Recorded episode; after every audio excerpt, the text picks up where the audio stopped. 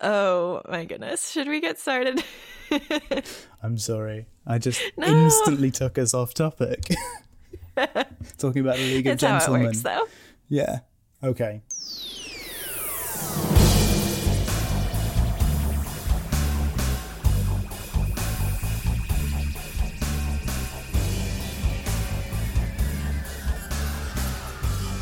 Hi, I'm Julia, a Doctor Who enthusiast. I've been wanting to get into classic Doctor Who, but there's a lot.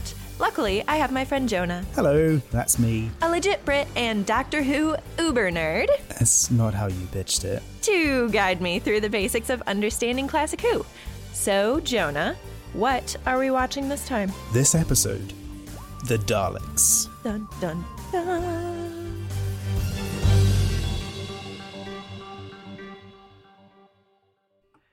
Right. Which is funny because, like, it's supposed to be a mystery. The serials sort of end up having multiple names again. Mm-hmm. So they each episode obviously has its own individual name. Yeah. So this episode's also referred to as The Mutants.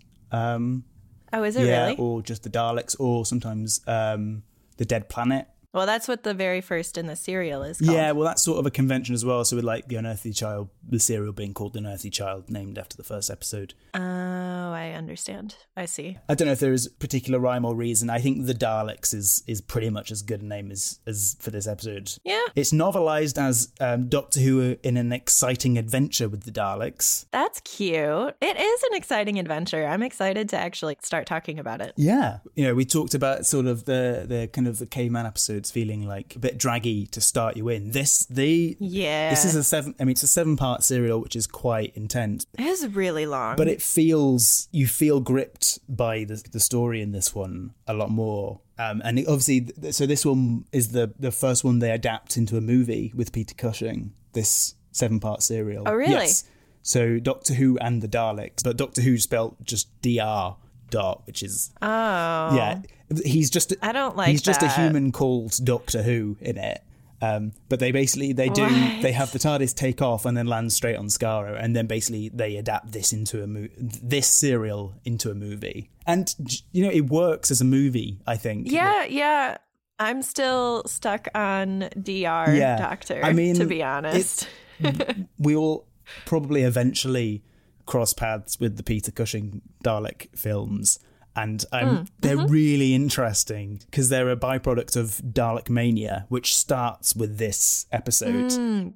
Which you see in the documentary. Yeah, so it's really fair to say that Doctor Who wouldn't still be going without the Daleks and Dalek Mania. This episode is, other than the first episode, this serial is probably the most important thing in sort of bringing the show to the height of popularity that, you know, that allows it to kind of cement itself. So, yeah, very excited by this episode.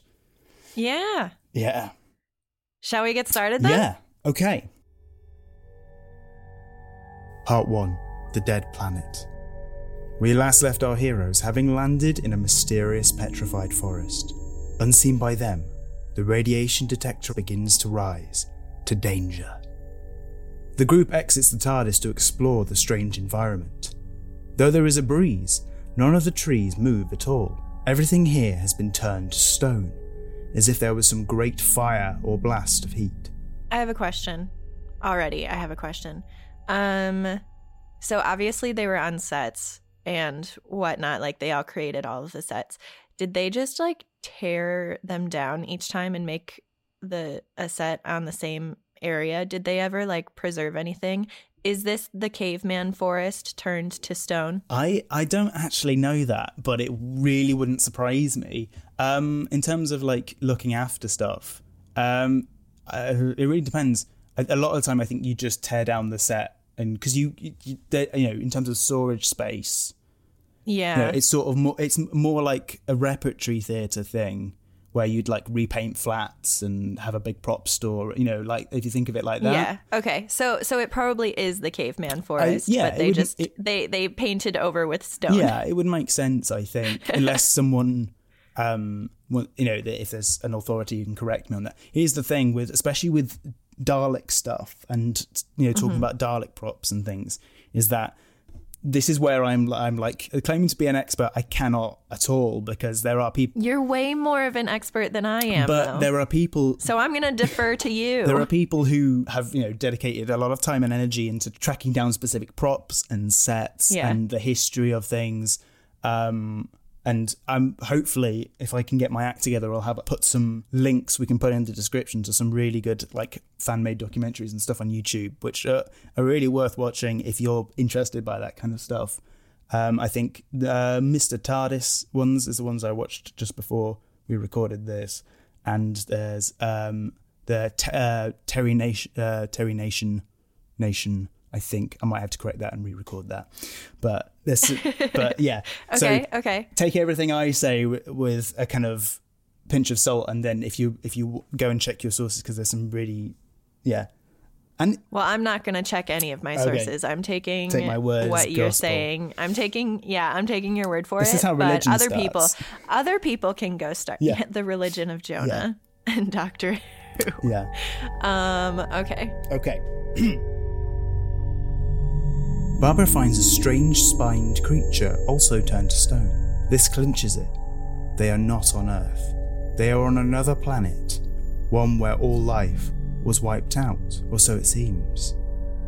Finding a vantage point, Ian spies a great city off in the distance, all made of metal.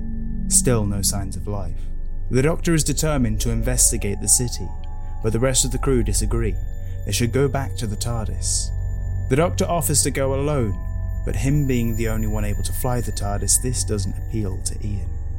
While finding their way back through the stone forest, Susan is overcome with a strange feeling, like someone is watching them. Yeah, you gotta cue Lost in the Woods from Frozen 2 for that, I think. Yeah. Like, literally, I had that in my notes, and then we watched Frozen 2. Timing-wise. So now you know what I'm referencing. Yeah. A hand appears, reaching out to touch her, and Susan screams, running back through the forest to the TARDIS. Inside the ship, everyone is feeling weird. Susan is spooked from her encounter. Yeah, of course. And everyone is telling her that she's crazy. Yeah. And that she imagined it. Yeah. I really didn't like that. No. I was not a fan. And also, you're on an alien planet. That could be, you don't know what's out there. Don't just assume. Maybe they're invisible. Exactly. And Barbara has a strange headache. The Doctor introduces them all to the TARDIS food machine. I loved that part. Yeah. The kitchen is so crazy, because it's just like a box. We get to see a tiny bit of the rest of the TARDIS quite early on. We get to see the fault locator and the computer bank at the back.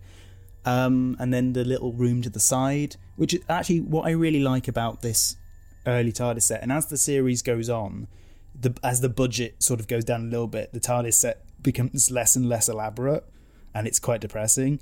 But at the start, it's like really intricate and has, bits to it.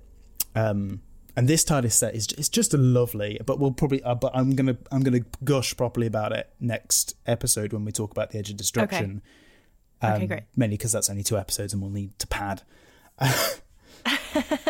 Whereas this is 7, and I shouldn't be. I don't know that we will need to pad. I'm really based on editing this episode down is going to be a nightmare, because the 7-part ones are going to be anyway. Thank you for being the editor. It's fine. I appreciate it. So they meet the TARDIS food machine, which is a lovely little squat machine that basically you program in what you want to eat, and it gives you like.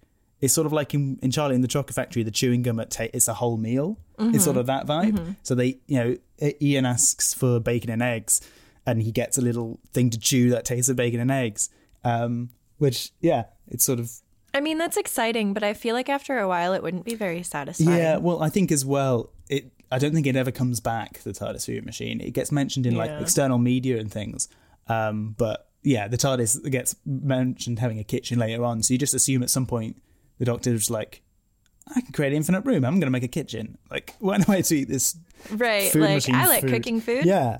Right. Who needs a machine for it? Let's do it ourselves.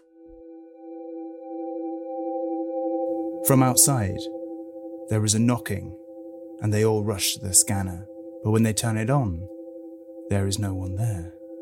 At the request of the others, the Doctor tries to take off. Everyone breathes a sigh of relief as the sound of the engines begins to rise, only to choke and splutter. Something is wrong with the ship. They can't take off. Opening a compartment in the console, the Doctor discovers the root of the problem. The fluid link is running low on mercury, and there is no more on board. They will have to go and look for some, and the most likely place is the mysterious city. I need to do a side note here. I think I missed... I thought... So when I watched it, I was like, it seems like the Doctor did this on purpose. Yeah. Because, like, he's the only one that checks the compartment. He's the only one that sees that it's wrong. So I immediately was suspicious of him. Yeah. I was like, you're doing something because you want to go to the city and no one else wants to. And lo and behold. And you are completely right. Yeah, so the Doctor... I was Again, right. This is another example of the Doctor is the one who causes... He's sort of a antagonistic, sort of like he sort of accidentally throws them into danger all the time. Yeah. And so he wants to explore the Dalek city. The others don't want to. So he fakes a problem with the TARDIS. Right. Or rather, actually creates a real problem. He drains the mercury from this thing called the fluid link, which, yeah. Does that ever come back? Because that was a strange thing.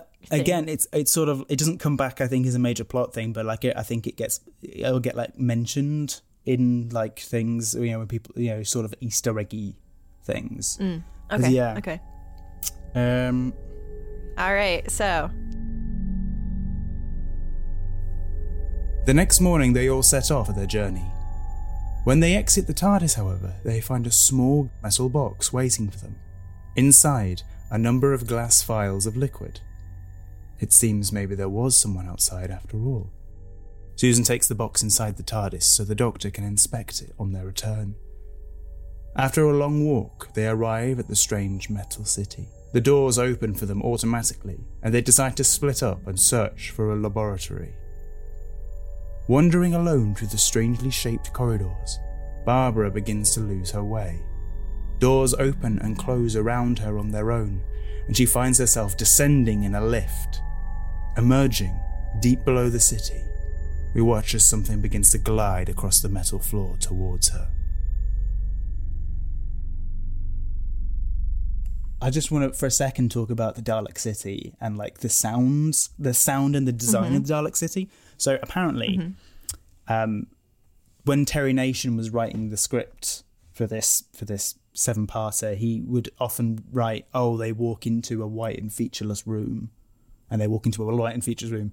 And the designer, Raymond Cusick, basically said to him, a lot of these rooms are white and featureless. What do you want? And he's like, I couldn't think of anything.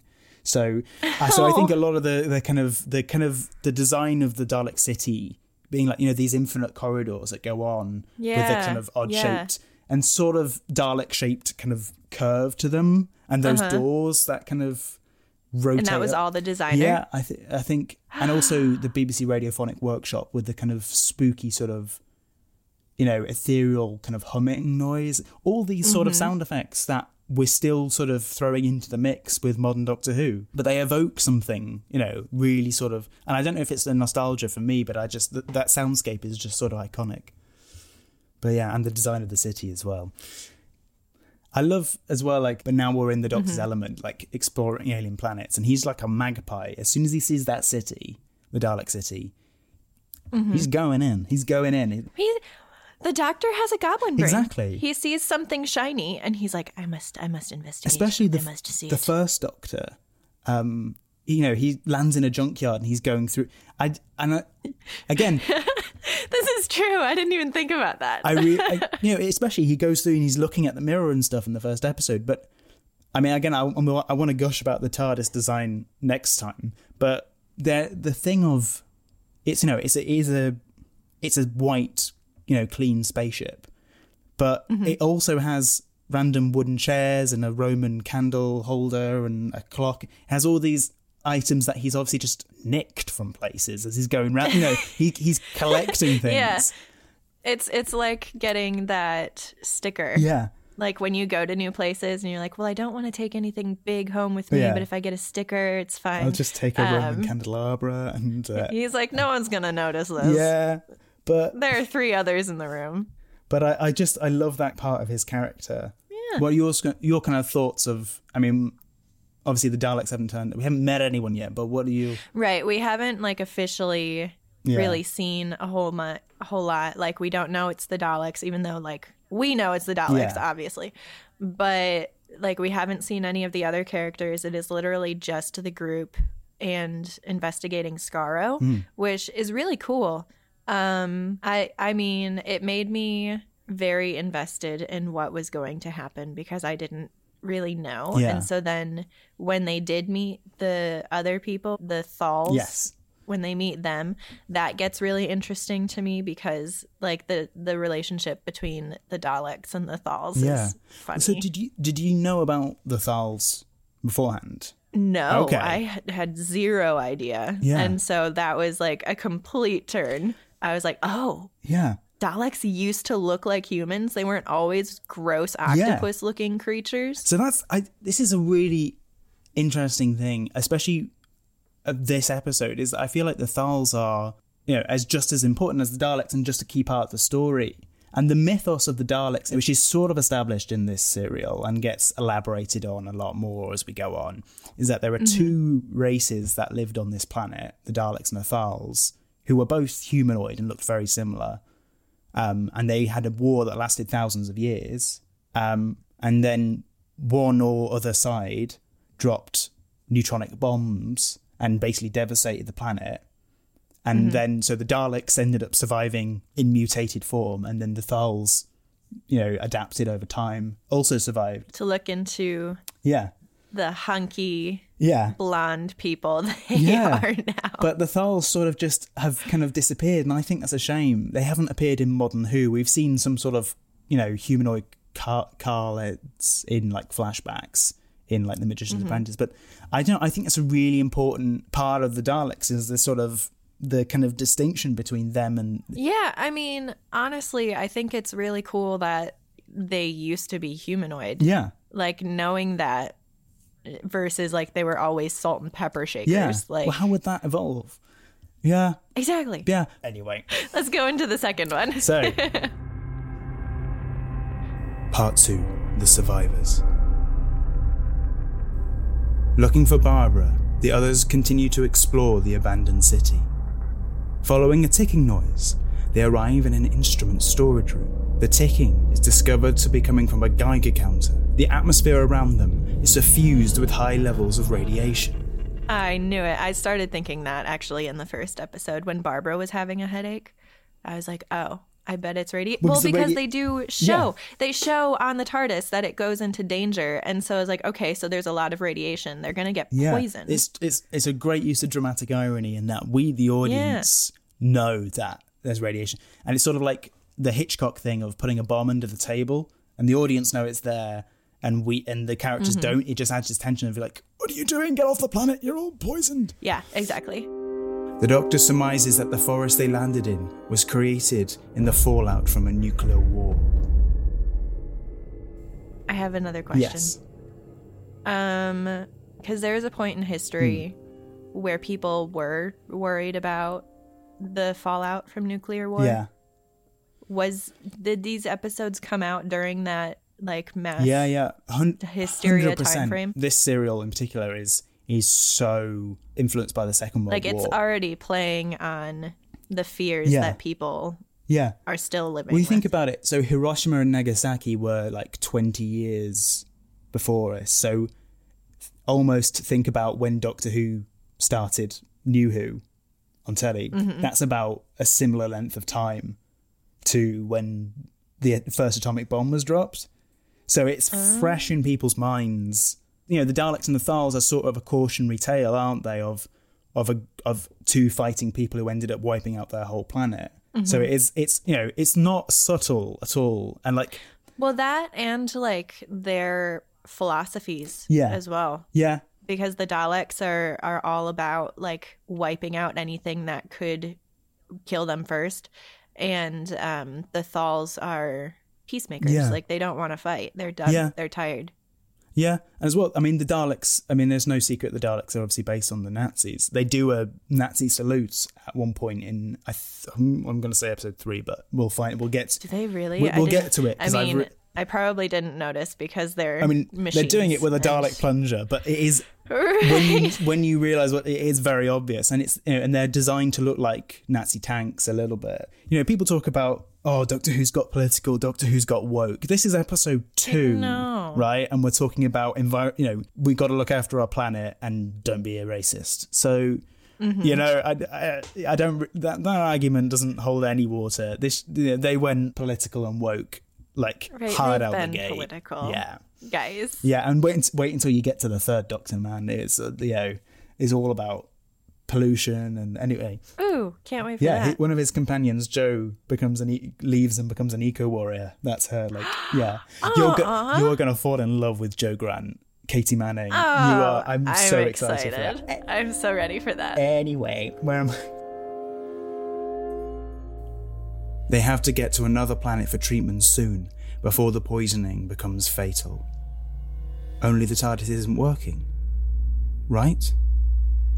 The Doctor admits rather sheepishly that he faked the issue with the fluid link, so that they would have a reason to explore the city, putting them all in danger.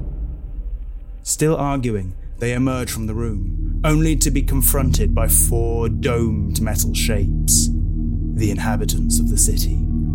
They appear, outwardly at least, to be mechanical beings with a swivelling eye stalk and gun arms. Those gun arms are not actual guns, though. One is a plunger. Well, yeah, so the plunger arm is... it's like legitimately a plunger. No, it's an actual plunger, and it's 100% for budgetary reasons. They wanted to have like an organic sort of like hand thing, which is sort of what... and this will get me hate. I'm fine with, you know, they had the claw on the Daleks recently, and like, I'm fine with that actually. I'm just the plunger is something we've become really endeared to, but it is kind of stupid. But you know, it is so dumb. But like, they have plunger on one arm, and this could be because I was painting my apartment as I was watching these. So the fumes. But I'm. No. The other arm looks like a paint roller. Like without people always say egg waste, paint pad on. But you're right, it is. I don't know what that that arm is made. It looks like a paint roller. Like, I don't know if it's I think it's just it's been constructed, but you're right, it does. Yeah. Yeah. Like they could successfully paint a wall if they put like one of those tube brushes on it. They can paint a wall, they can unblock your sink. The Daleks are just dead handy for some DIY. They're really multifunctional. Yeah. They are. I think 100% of. I'm talking for myself. My love of the Daleks is 100% based in nostalgia.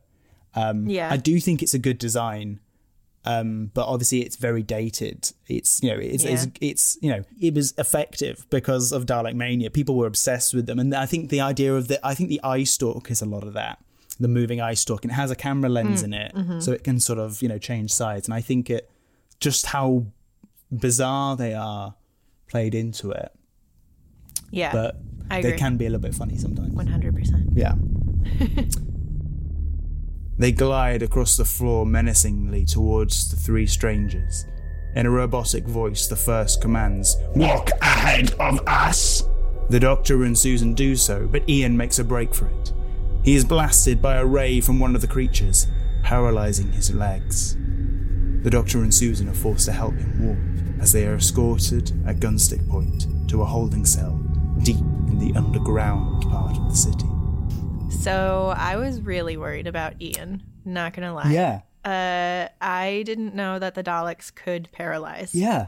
I thought that they always just shot to kill things, and so when they got Ian, I was actually very worried. Yeah.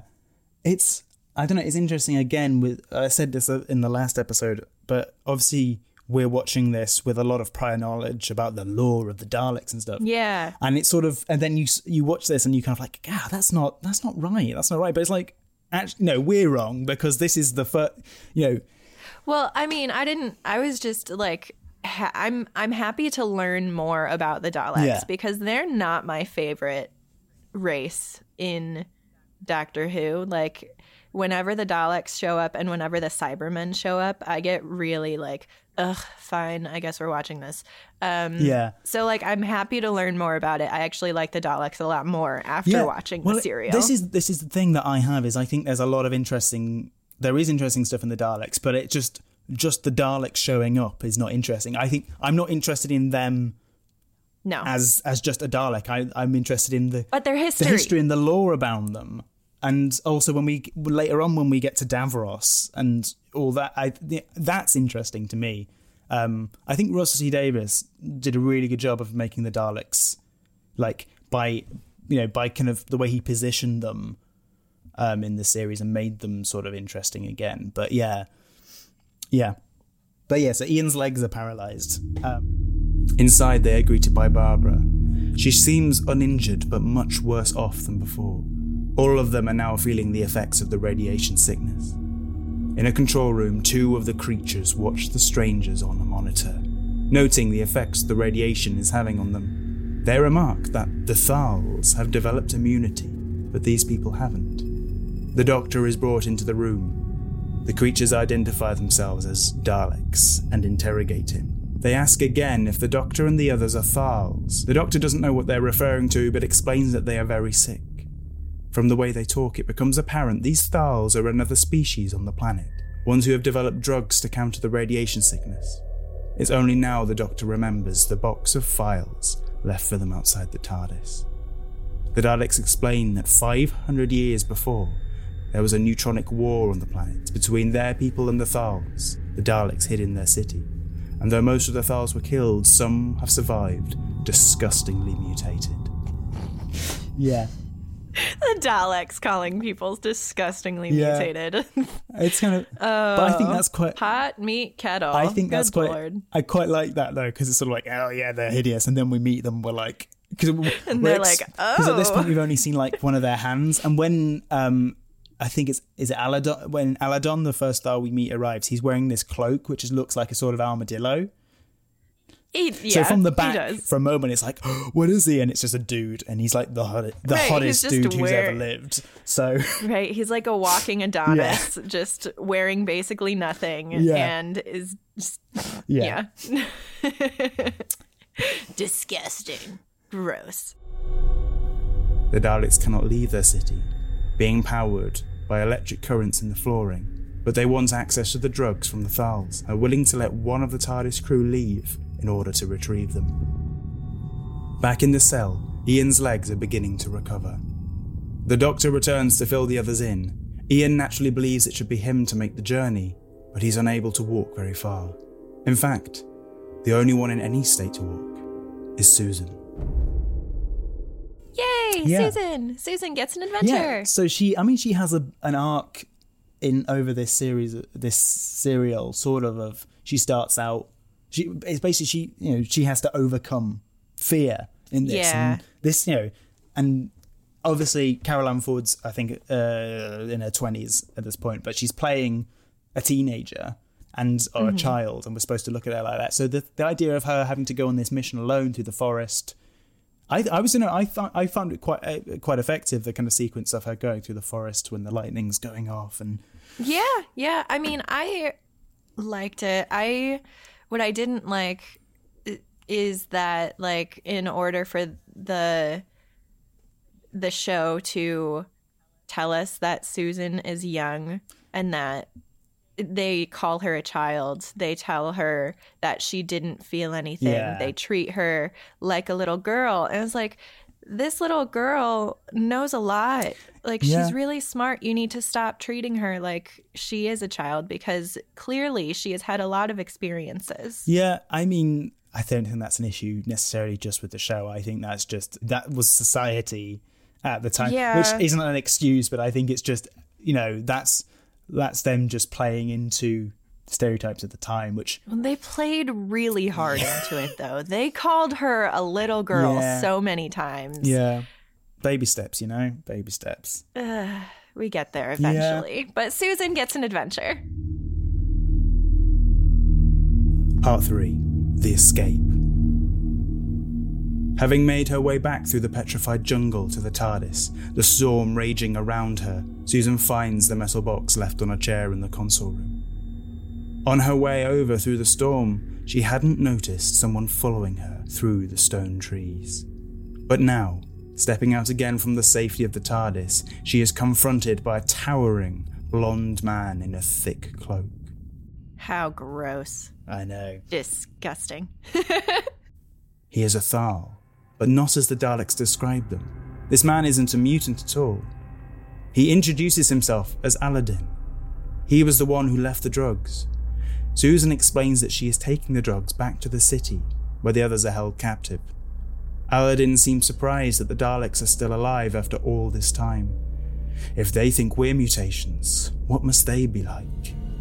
He offers to help Susan back through the jungle, and suspecting the Daleks may want the drugs for themselves, he gives Susan another box to hide. True to Alydon's words, the Daleks allow her back, but take the first set of drugs. Though they find the second set, they allow Susan to keep it, and she is taken back to the cell below the city. I really think that the Daleks in this moment are much smarter than the Daleks that we meet in New Who. Like, they're so much more intelligent. Yeah, but also, Alydon gives her his cloak and she wears it back in. Obviously, she's encountered a Thal. Maybe she constructed it herself. She went on her own adventure. She is a new woman now. Yeah, I also don't quite understand the whole bit of the Thal cleverly giving her two bits and then the Daleks finding them both anyway. It sort of feels like there's a thing. The thing that maybe did bug me a little bit about this serial, which is not a thing that's going to go away, but it's there was a quote when Honest Trailers did like their look back at Classic Who, and which I think really rings true, which is like it's a really good, like, say, 3-part story stretched out over 7. They keep encounter, like when I was writing through my notes of this, I keep writing, oh no, and then they get into danger, and then they instantly get out. It's there's lots of little dangers that keep tripping them up, but aren't like consequential to the plot. Right. So that's probably why that makes a good movie. Well, yeah. After being given time to recover, the Daleks return to the cell. They explain they are willing to make a deal with the Thals, helping them with food in exchange for the drugs. The Thals have been struggling for centuries to cultivate crops after the fallout, relying on a great rain that only arrives every 4 years. In the jungle by the TARDIS, a group of Thals congregate. Like Alydon, they all appear a tall, blonde, muscular people. They are led by Temesus the Wise, who waxes poetic about their people's past as warriors, and the Daleks, who apparently were teachers and philosophers long ago. But the Thals' costumes. Yes. Let's talk about the appearance of the Thals. Let's talk about how hot they are. Yeah. Why are they so attractive? It's obviously the kind of the idea is juxtaposing the hideously mutated Daleks that we, you know, and these, that we know and love. Yeah, and these beautiful sort of peaceful kind of poetic people. Mm-hmm. There's definitely this isn't necessarily a bad thing, but they've definitely gone in a direction of quite Aryan with them, with the blonde hair and the musculature, also the kind of their costumes. Temesus has sort of a wing motif on his headpiece, which is sort of a bit kind of again sort of Viking-like, which is nothing wrong with taking inspiration from that. It's just I just think it's worth noting that the idea of these perfect people, they've gone with blonde Vikings, white that people wear next to nothing and leather. Yeah, but it's obviously a choice. And if you get a moment, Julia, Google what the Thals look like in the movie Doctor Who and the Daleks, because they do look a bit different. In a good way? In a really fun way. I prefer how they look in this, but they definitely take the idea of the Thals and run with it in the movie. If we weren't using our phones to do video, I would totally be Googling that right now. Yeah, well, we can have a look later. Yeah.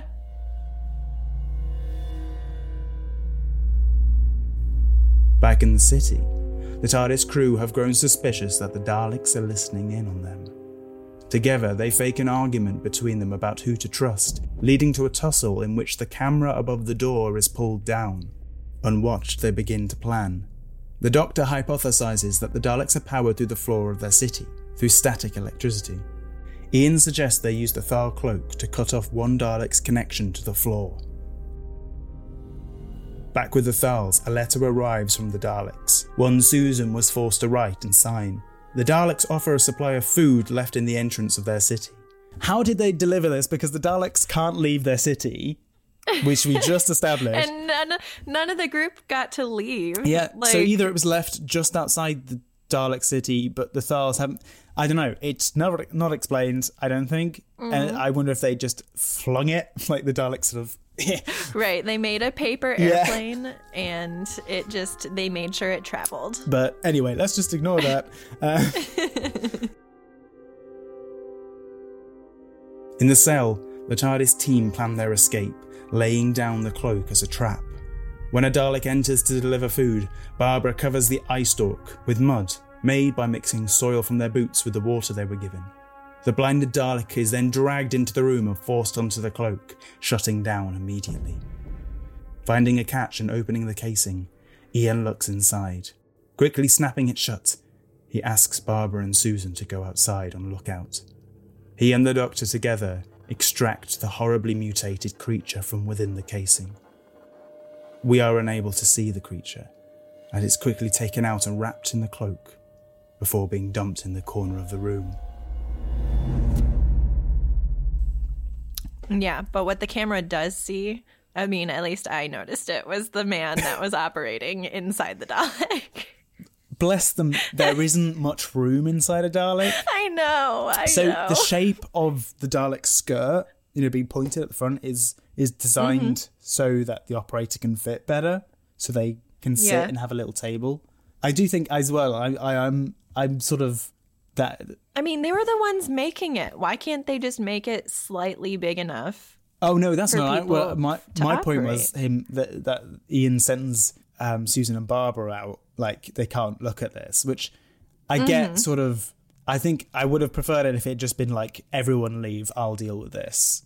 Like, none of you look at this, but it's sort of...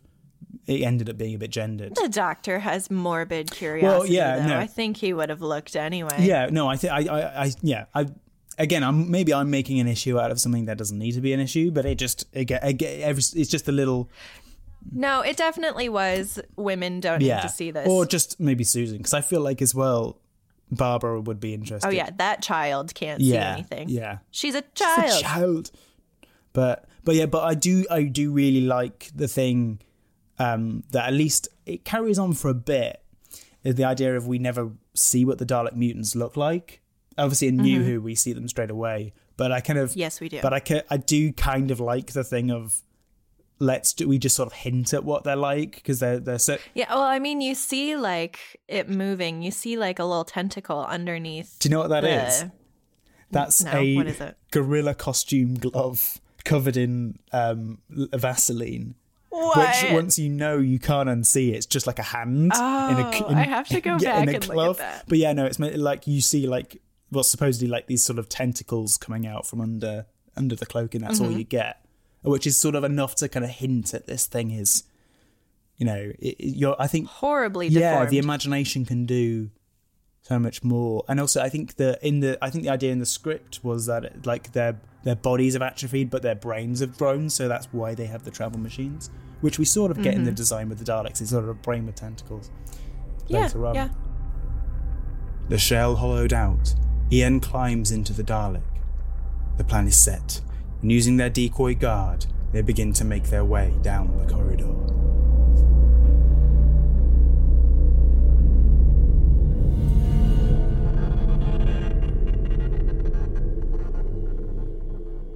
That's that episode. Again, I really like that the motive of people want to get inside the Daleks instantly. We want to get in the Dalek and we'll go. Well, I mean, yeah.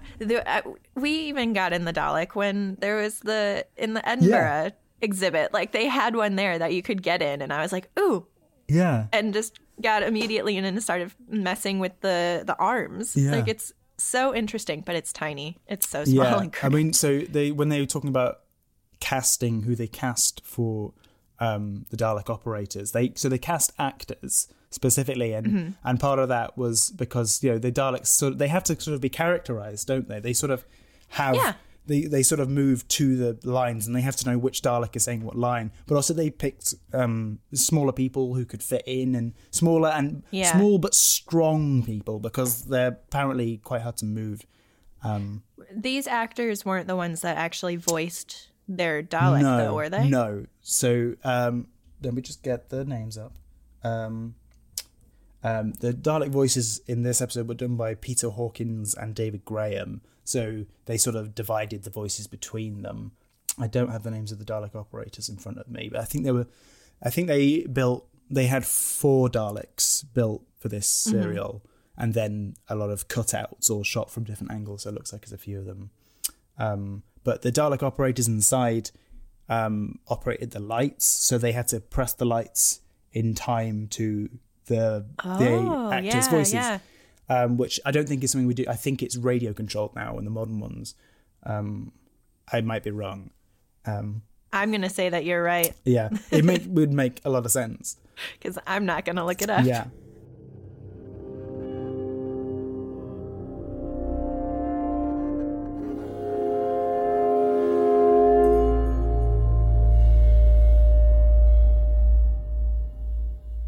Next time on You Know Who. A scream happens. Someone screams. Yeah, it's always a great... And it's not a woman. Exactly. It's a big, manly Thal.